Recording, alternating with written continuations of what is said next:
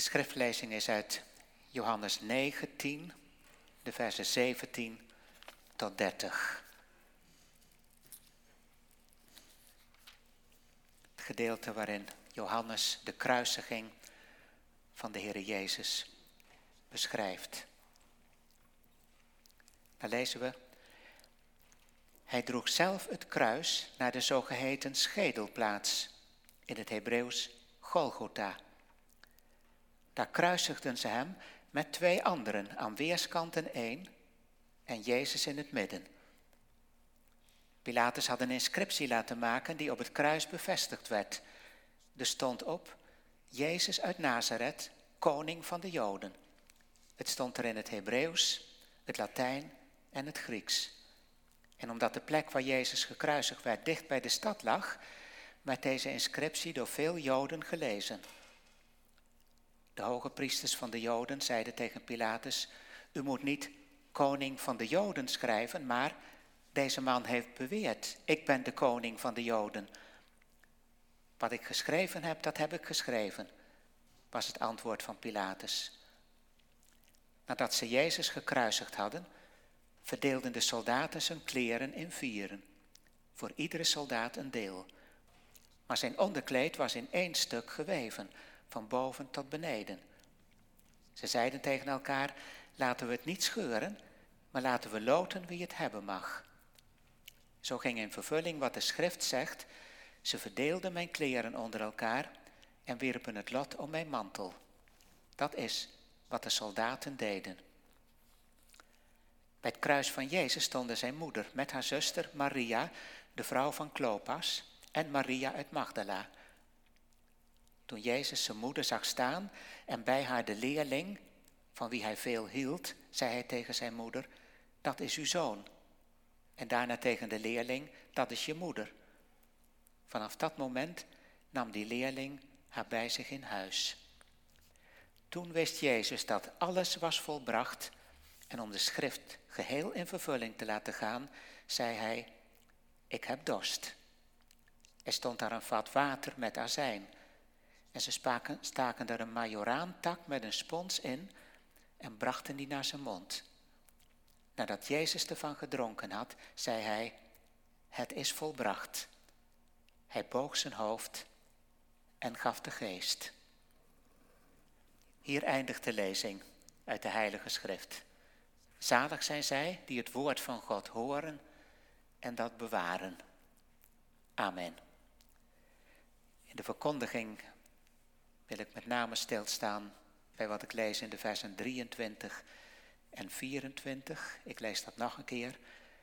Nadat ze Jezus gekruisigd hadden, verdeelden de soldaten zijn kleren in vieren, voor iedere soldaat een deel.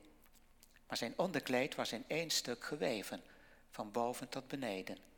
Ze zeiden tegen elkaar, laten we het niet scheuren, maar laten we loten wie het hebben mag. Zo ging in vervulling wat de schrift zegt, ze verdeelden mijn kleren onder elkaar en wierpen het lot om mijn mantel. Dat is wat de soldaten deden. Gemeente van onze Heer Jezus Christus. Goede Vrijdag.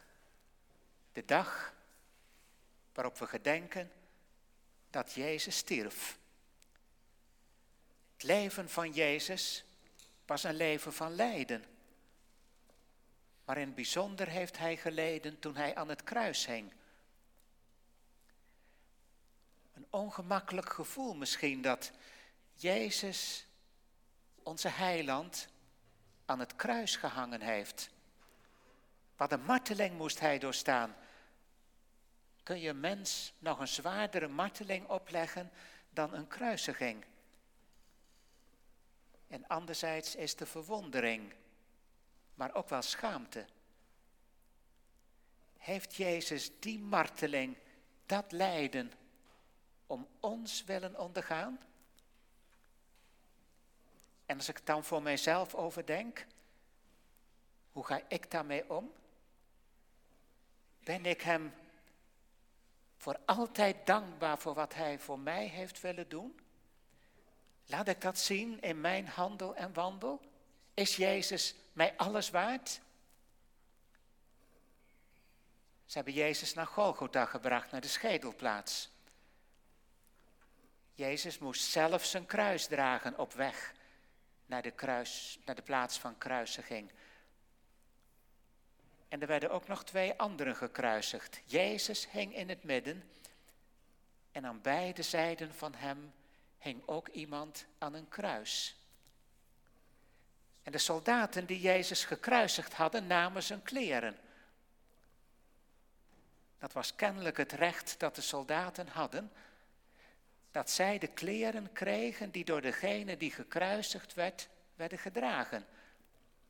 Ze namen zijn kleren, maakten daar vier delen van en verdeelden die onder elkaar. En ze namen ook het onderkleed van Jezus. Dat was zonder naad, van bovenaf als één geheel geweven. En om dat onderkleed hebben ze gelood, zodat het één geheel zou blijven. Er zijn veel afbeeldingen gemaakt van Jezus die aan het kruis hangt. U hebt er ongetwijfeld ook wel eens afbeeldingen van gezien. Bijna altijd is Jezus dan te zien met een doek om zijn lendenen. Maar zo hing Jezus niet aan het kruis. Hij hing naakt aan het kruis. Dat hoorde bij de straf die aan degenen die gekruisigd werden, werden opgelegd. En hoe vreselijk moet dat geweest zijn? Elke waardigheid werd aan Jezus ontnomen. Toen Jezus geboren was, wikkelde zijn moeder hem in een doek. Dat had de engel ook tegen de herders gezegd. U zult het kind vinden liggend in een kribbe en gewikkeld in een doek. En toen Jezus in het graf lag, droeg hij, droeg hij grafkleding. Maar hier hangt hij naakt aan het kruis. Zelfs de armste mensen, zelfs de bedelaars, droegen kleding. Ontneem je mensen hun kleding, dan ontneem je hen alles, tot het allerlaatste toe. Heb je geen kleding, dan schaam je je. Dan loop je te schande. En dat kruis, dat heeft te maken met, met schande en schaamte. Christus heeft zich te schande gemaakt. Dat deed hij opdat u, jij en ik zouden delen in zijn eer en in zijn glorie. Als iemand zich schaamt, dan wend je gezicht af, dat je iemand niet in de ogen hoeft te zien. Als iemand je beschaamd maakt, als je je vernederd voelt, als mensen je te kijk zetten en je schaamt je daarvoor, dan kun je wel door de grond zakken. Dat is zo ongeveer het ergste dat je overkomen kan. Zo werd Jezus behandeld. Hij hoefde zich niet zo te laten behandelen, maar hij was bereid deze behandeling te ondergaan. Zo offerde hij zichzelf om heil voor ons te verwerven. We vierden dat toen we het avondmaal vieren. Bij de voorbereiding van deze preek werd ik gewezen op een schilderij in het Katharijnenconvent in Utrecht. Waarbij je Christus ziet op een koude steen. Dat staat niet in de Bijbel. Maar veel kunstenaars hebben Jezus uitgebeeld op een koude steen. En daarmee wilden ze tot uitdrukking brengen. Wat moet dat een lijden geweest zijn voor Jezus? De soldaten hebben de kleren van hem afgenomen. En dan zit hij nu zonder kleren op een koude steen. En hij ziet dat vlak voor hem het kruis gereed wordt gemaakt. Dat zal spoedig rechtop worden gezet. En Jezus weet dat hij daaraan komt te hangen. En je zit daar naakt, dat is al ontluisterend. En je weet dat je zo direct aan dat kruis komt te hangen. Je voelt pijn, angst misschien, want je gaat door diepten heen. En dan zal hij daar naakt aan dat kruis hangen. Mensen die er langs gaan, zullen hem zien in zijn naaktheid. En hoe zal dat geweest zijn voor Maria, zijn moeder? Zij stond daar bij het kruis. Ze maakte dat van heel nabij mee.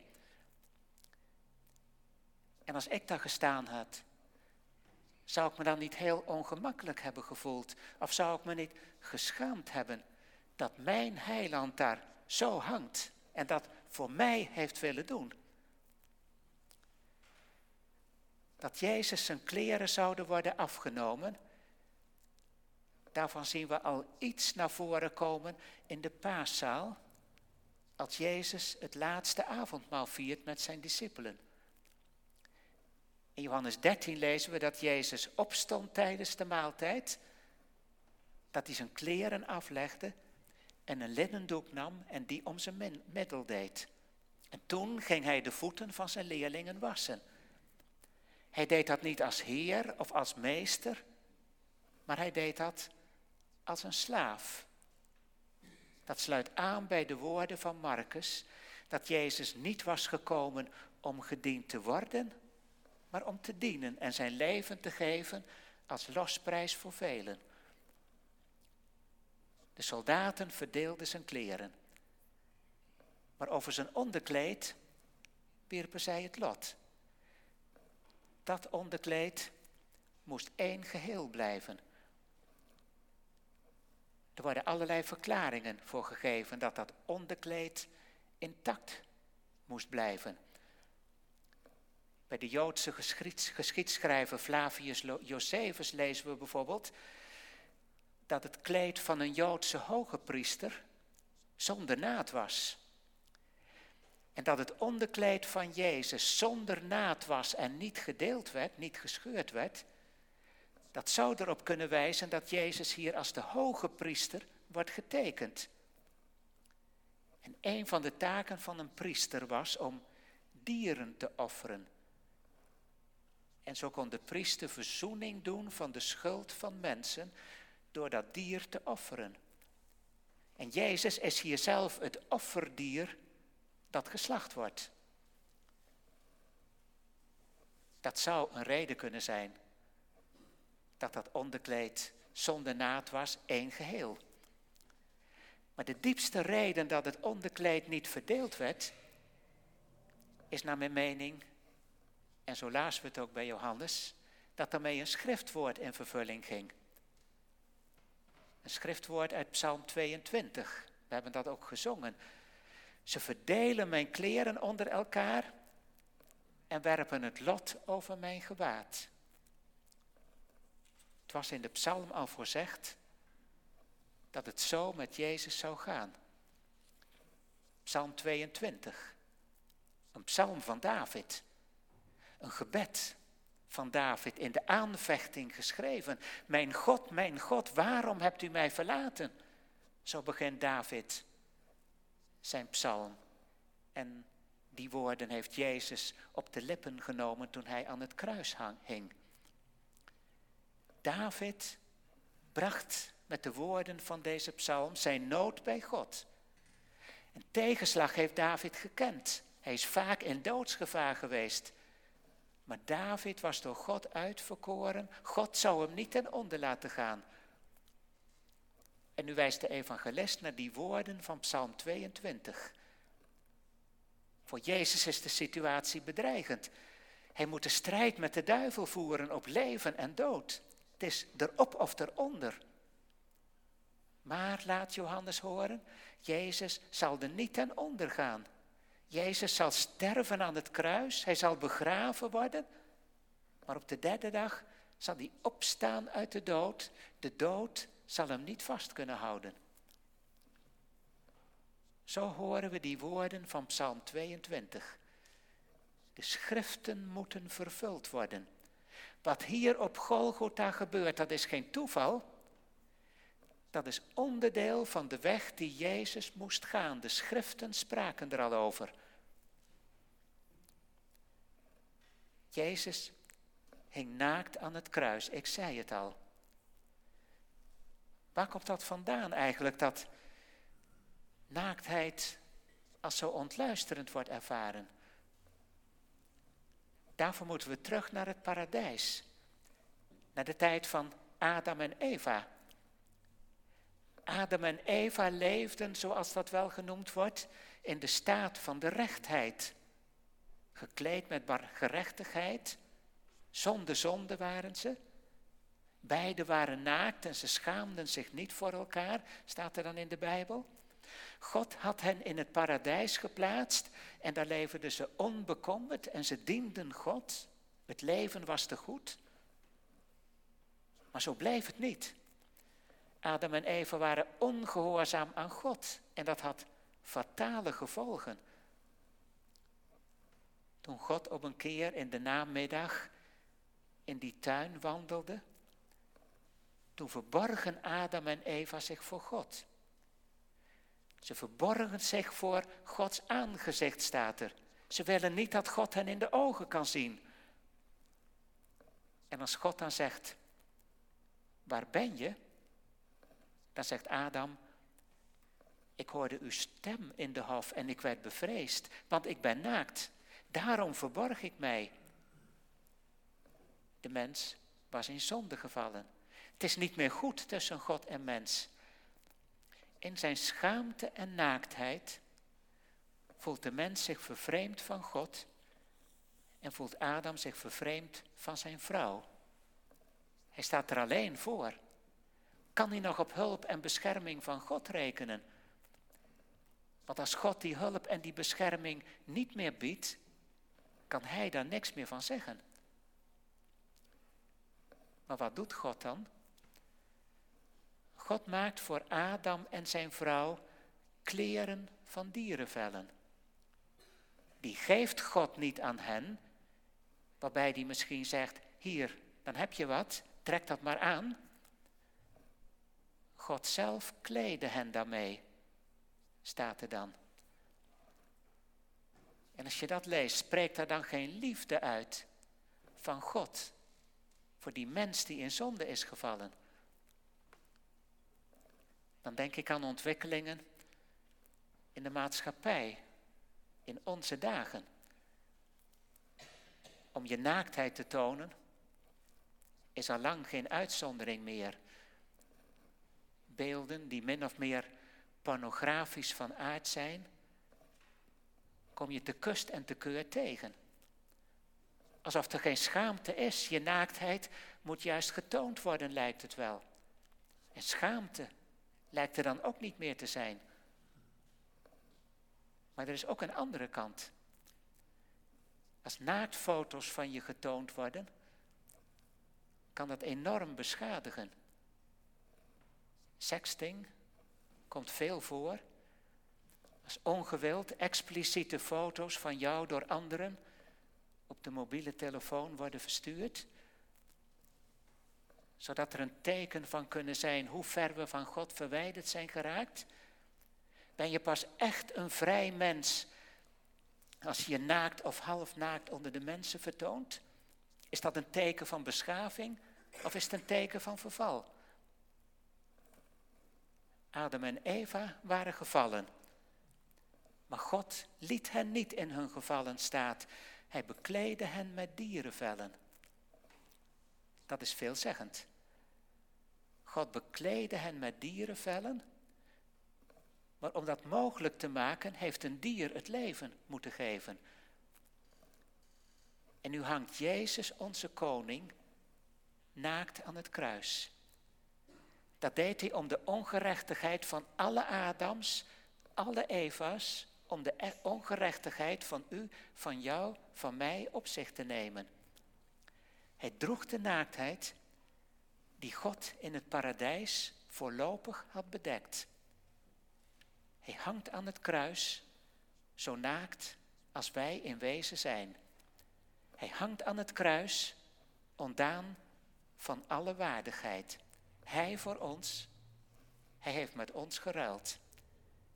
En die weg is hij gegaan om ons met waardigheid te bekleden. Dat oude paradijsverhaal wordt zo volledig doorzichtig. Het offerdier dat zijn leven moest geven, dat de mens ermee bekleed kon worden, dat de ongerechtigheid van de mens bekleed zal worden, wordt vervuld in Jezus Christus, het lam van God dat de zonde der wereld wegneemt. Dat deed hij opdat een ieder die in hem gelooft straks voor God bekleed zal zijn. Jezus hing in zijn naaktheid aan het kruis. Maakt ons klein. Maar we hoeven ons niet voor hem te schamen. Laten we vrij uitspreken van Jezus, die ons verlost. Laten we ons niet schamen voor zijn armoede, maar laat het een eer zijn om in Hem te geloven en Hem te dienen. Mijn Heer, die om mijn zonden in doem en duisternis, ontluisterd en geschonden, aan het kruis gehangen is, al ben ik u onwaardig, mijn toevlucht is uw naam, mijn redder, mijn genade. O Jezus, neem mij aan. Amen.